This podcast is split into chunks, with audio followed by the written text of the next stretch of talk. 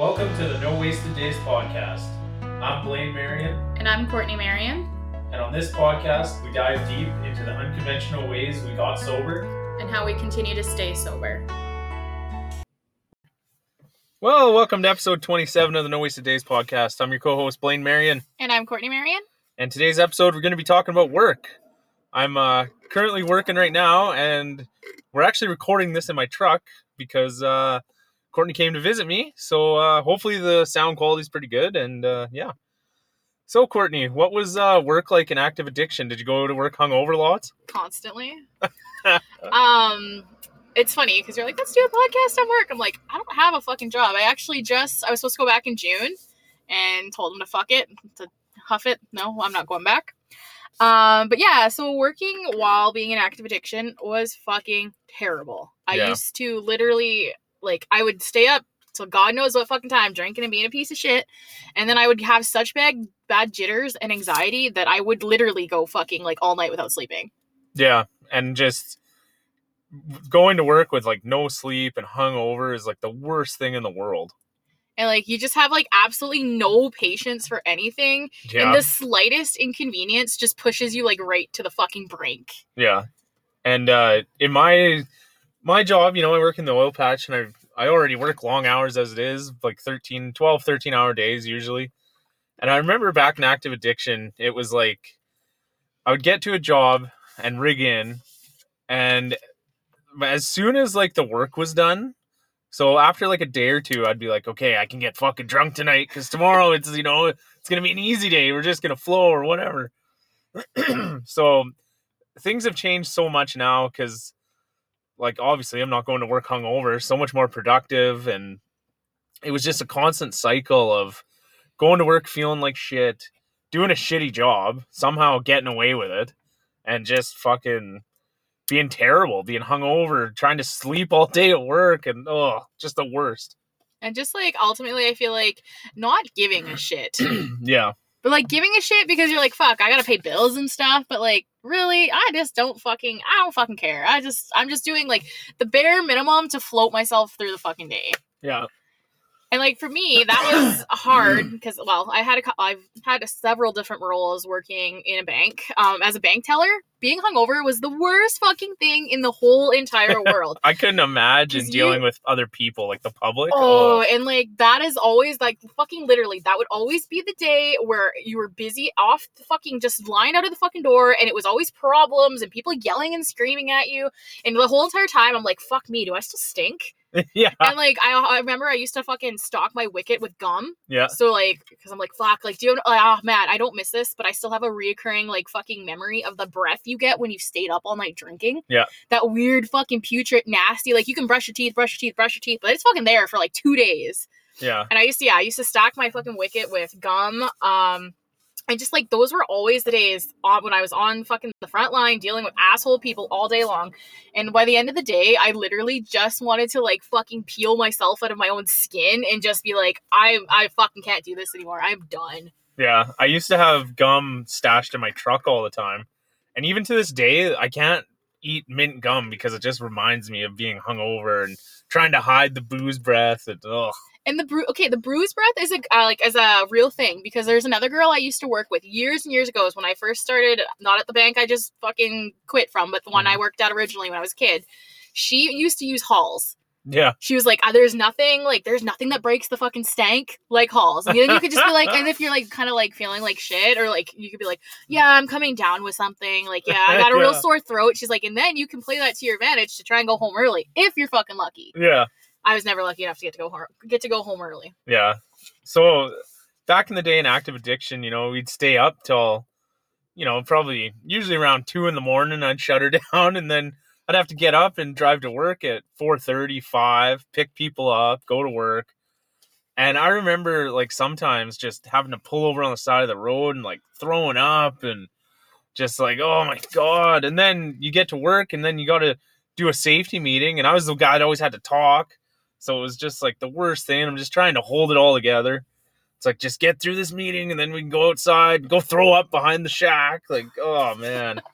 Like just the worst. That is the worst. And like so it's so it's interesting because as like my roles changed in work and like as I got promotions surprisingly, don't know don't fucking tell me how that happened. yeah. no, I shouldn't say that. I've always had a good work ethic and I'd like to say I was good at what I did. I don't didn't enjoy what I did, but I was fucking top notch at it. Mhm. Um as I like got promotions in my deal, in my like kind of climbed my fucking ladder, my next um my next promotion gave me almost too much freedom because I had my own office and I could design my own schedule. Yeah. So you can imagine what those fucking days were like when I was in complete and utter control, not having to deal with 5,000 bitching, complaining fucking people. Yeah. Um, when I was able to just dictate my fucking own schedule and come and go, take my lunch, do whatever the fuck I wanted. Be like, oh, if I want to, if I want to make fucking take three cus or three clients today, I'll only take three clients today. Like that was probably when peak Mhm. addiction hit. Yeah. Um, and it almost got to the point where it made it easy to fucking be hungover because you would just be like, okay, sign here, do this, do that. Here's your fucking credit check. Yeah, I'll talk to you in a week. Yeah. And it was almost the same for me. I was in a supervisor role and I'd have assistants and stuff. And like, all right, you guys go to work and I'm just going to go pass out in the shack. And I'd sleep till, you know, 9, 10 and just, oh man. As long as the guys held her down outside, I could get away with it. Sometimes it bit in your ass and then you got to go outside all hung over and do shit and just miserable. Just, yeah, I just remember you too. Like sometimes you wouldn't have time to shower, or, like because you Yeah. stay up till fucking two thirty in the morning and have to leave at four thirty. And you just like, I'm like, how does nobody know that you smell like three day old hammered dog shit? like, That's what I does nobody notice that you just fucking smell like death and you look fucking haggard and you're just like, geez. Yeah, that's what I always thought too. Was like, how do like? I'm sure some people smelt it and didn't say anything, but a couple people I worked with were like, "Oh, I had no idea," and I'm like, "How did you not know?" Like, I'm I had to have smelled like booze, and like I look like shit, absolute shit. But I guess if you just look like shit all the time, I don't know. Well, and if other people look like shit because they're doing the same fucking thing, Yeah, it's you know what I mean. It's easy to just like look past it. I had one girl, like again, not at the not at the bank I was previously at, but the one I started with. She fucking, she was like, she's like, you smell like booze, and I was like. Oh, that's weird. It must be my coat. I wore it out for St. Patrick's Day last weekend and I spilled like I got fireball spilt on it. She's like, "Yeah, I don't think that's what it is." and at the time I was like, what a fucking bitch. But yeah, you're right. If you're listening to this podcast, that definitely was yeah, that wasn't the fucking Yeah. quote lady. That was me. I fucking probably got an hour and a half sleep that night before I came to do the do. I remember one time a guy was like, "Oh, did you have a couple rums last night?" And that night I actually didn't. I was like, "Uh, no." He's like, "Oh, you smell like rum." I'm like, "Oh, that- that's weird."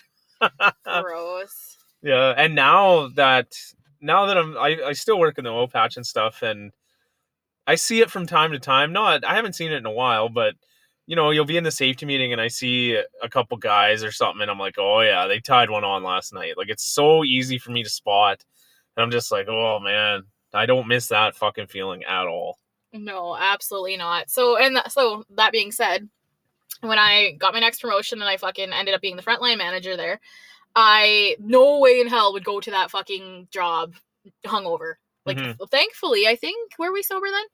We were. We had We just were, got yeah. we had just I just gotten that promotion shortly after we got so shortly after we got sober. And like, yeah, there is no fucking way in hell. You're on the fucking front end, shit is going down, you're in the trenches, left, right, and center, you're always getting fucking yelled at. And then COVID hit, which made things five times fucking worse Mm-hmm. because everybody was a psychopath and everybody needed their mortgage referred and everybody needed fucking this and everybody needed that and like all these people were getting money and just like ugh it was terrible all these hobos were coming in with no fucking ID and fighting with my tellers left right and center like yeah. thank fuck for that because I think I would have fucking lost my shit I think I would have been ended up in the fucking mental institution had I still been drinking and doing that job holy Yeah.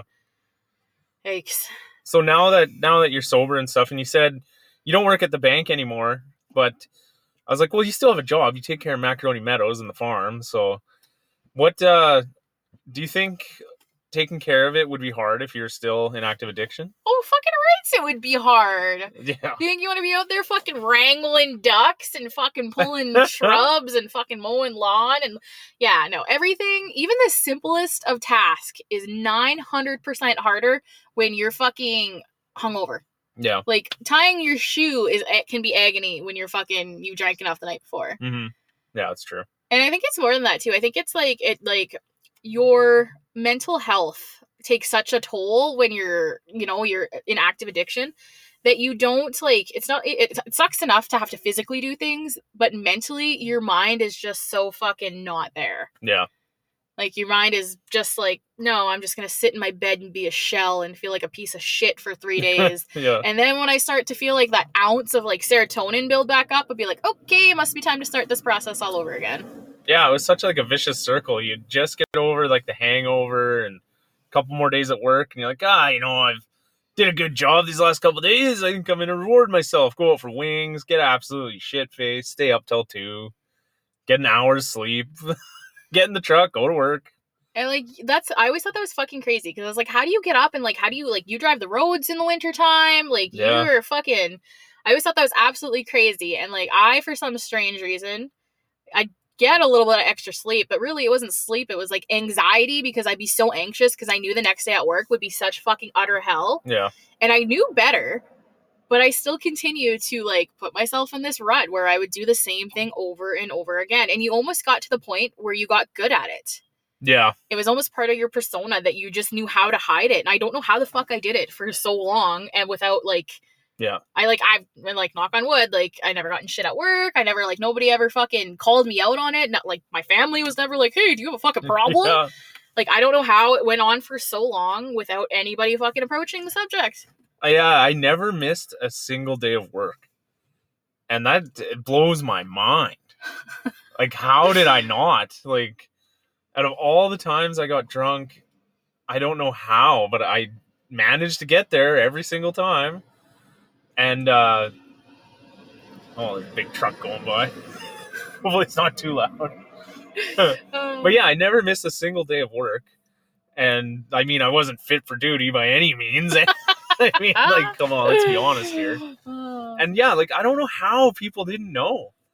Like, it just blows my mind because, like, I guess if you're hungover four, three or four times a week, I mean, you're just gonna think like, oh, this guy's always like this. that's just how they function that's just them that they're just a shell Yeah. it's true though like it gets to that point if that's your personality Mhm. because they don't see you as like a normal person they just see you as a shell all the time I know it was it was pretty bad at one point because I was finding it easier to go to work on days that I drank the night before. I found it wasn't as hard to get to work. I wasn't as tired because of the drugs. but on days where like I didn't drink the night before, I was just so exhausted from the days before leading up to it that it was just like, oh man. I was so tired when I got to work and I could barely function and just all those hangovers catching up to a guy. Well and they will and that's this is something that you know as we're getting older and like our next our generations ahead of us are getting older and stuff like i can see it in family and friends that are older than us like the ones that have lived really fucking hard tough lives like the one the lives we were living hmm I can see it, and you know, like they're getting bad sicknesses and they're fucking falling apart way before they should be, and like it's just it's sad to look at, and honestly, it's it's something that like I'm sure had we not fucking nipped it in the bud when we did, that would have been our fucking future, Yeah. You know. And it's ah, I just like I look at these people and I'm just like fuck me, like oh, it's just a, a real reality check to. You know, and I'm not saying who the fuck knows what's gonna happen in the future, but fuck me, I want to give myself every fucking good shot to not end up like that. Yeah. Yeah, I'll never go back to that life. It was so bad. And now, even just working the hours that I do now and not drinking, I'm like, how did I like how did I do it? I don't have any time as it is now, let alone going out drinking for five, six hours or whatever it was. Like I just don't understand how I had the time to do it. Like because the you did qual you did okay so your quality of the things you did was dog shit but Yeah. you the quantity was still there Yeah. that's that's the difference right like now is like things are like our life is quality now not quantity Yeah. to me that that is the huge game changer yeah, that is true.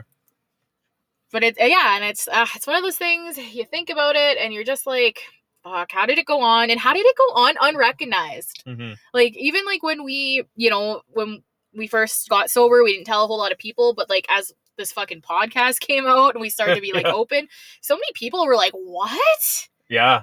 A lot of people were surprised, and I was like, "How are you surprised?" I don't know. I right? guess it's Like, because I was the one doing it. I wasn't surprised, obviously. but like even like people that some of them that were in our inner circle, Mhm. like it, I wasn't even like surprised. I was like, nah, like you guys aren't even that bad. Like, yes, yeah, Like even my parents to this day don't think I had a problem. yeah, Like I like literally was like, Mom, I have a fucking podcast about this. Like you don't think there was a problem? there's a huge problem. The reason you don't think that there was a problem is because you have your fucking head buried in the sand because Yeah. you didn't want to see. And I mean, at the point when I was in active addiction, I was glad, you know, that their heads was uh, people's head was in the sand. Yeah. But now I'm just like, fuck me, like what a cry for help that no one ever even like thought to investigate.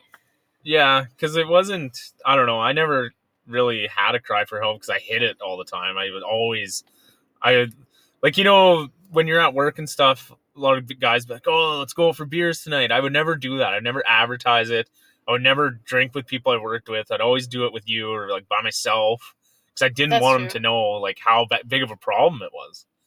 Because I mean, if they would have found out I was getting drunk three, four times a week, like there would have been a problem.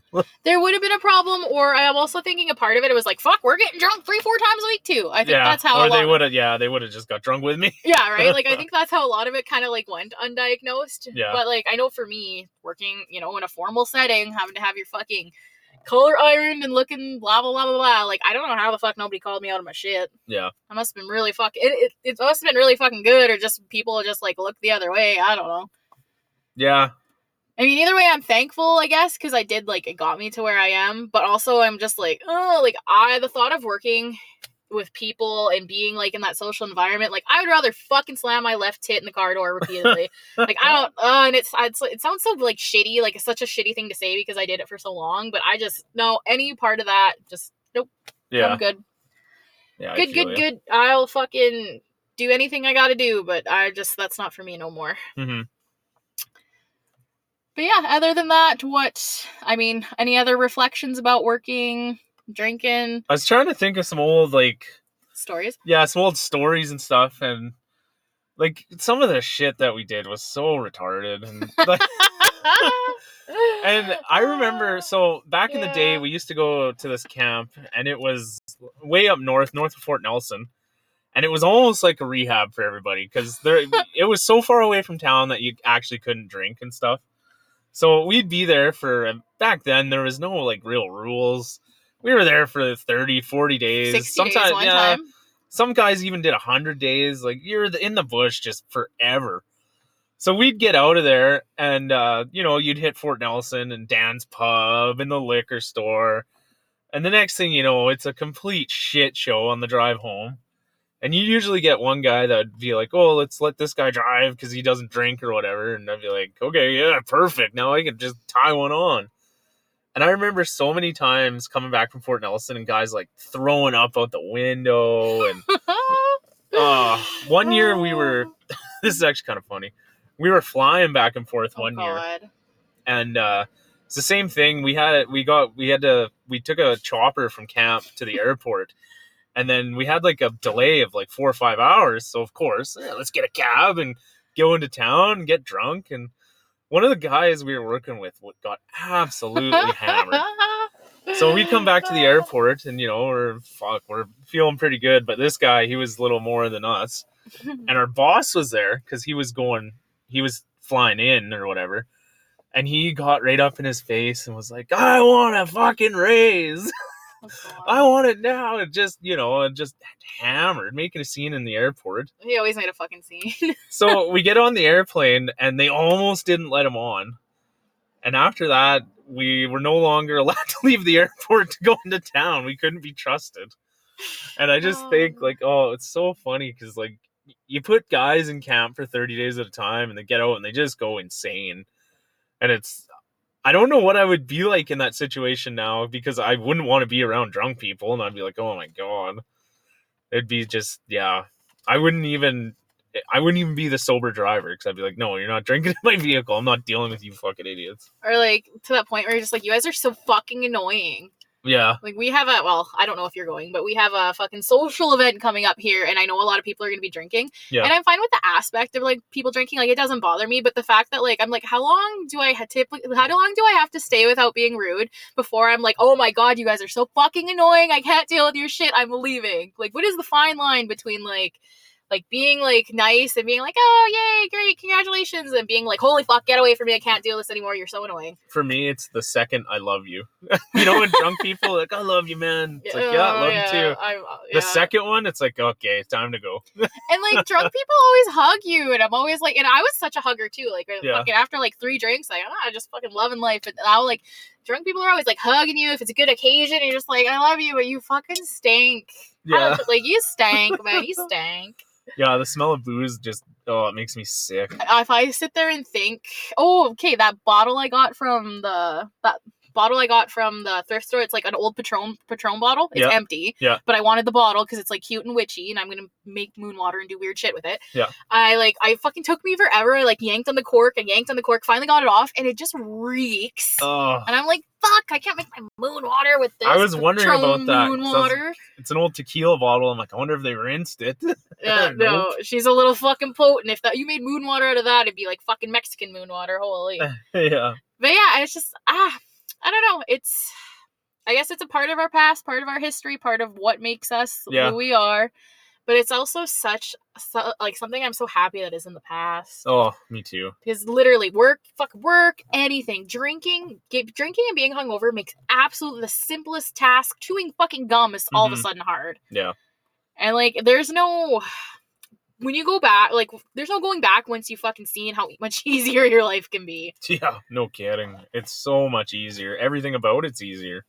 And like, just like even like seeing, you know, Friday, Saturday morning, Sunday morning, watch like seeing fucking hungover people uptown and shit. You're just like, damn, you're in for a rough day. And I still Yeah. remember that feeling, and that fear alone will keep me from fucking drinking ever again. Yeah, no kidding. Ever again. Well, guys, we're gonna keep this one kind of short. I got to get back to work. So this is episode 27. Hope you guys liked it. Check out next Friday. Peace.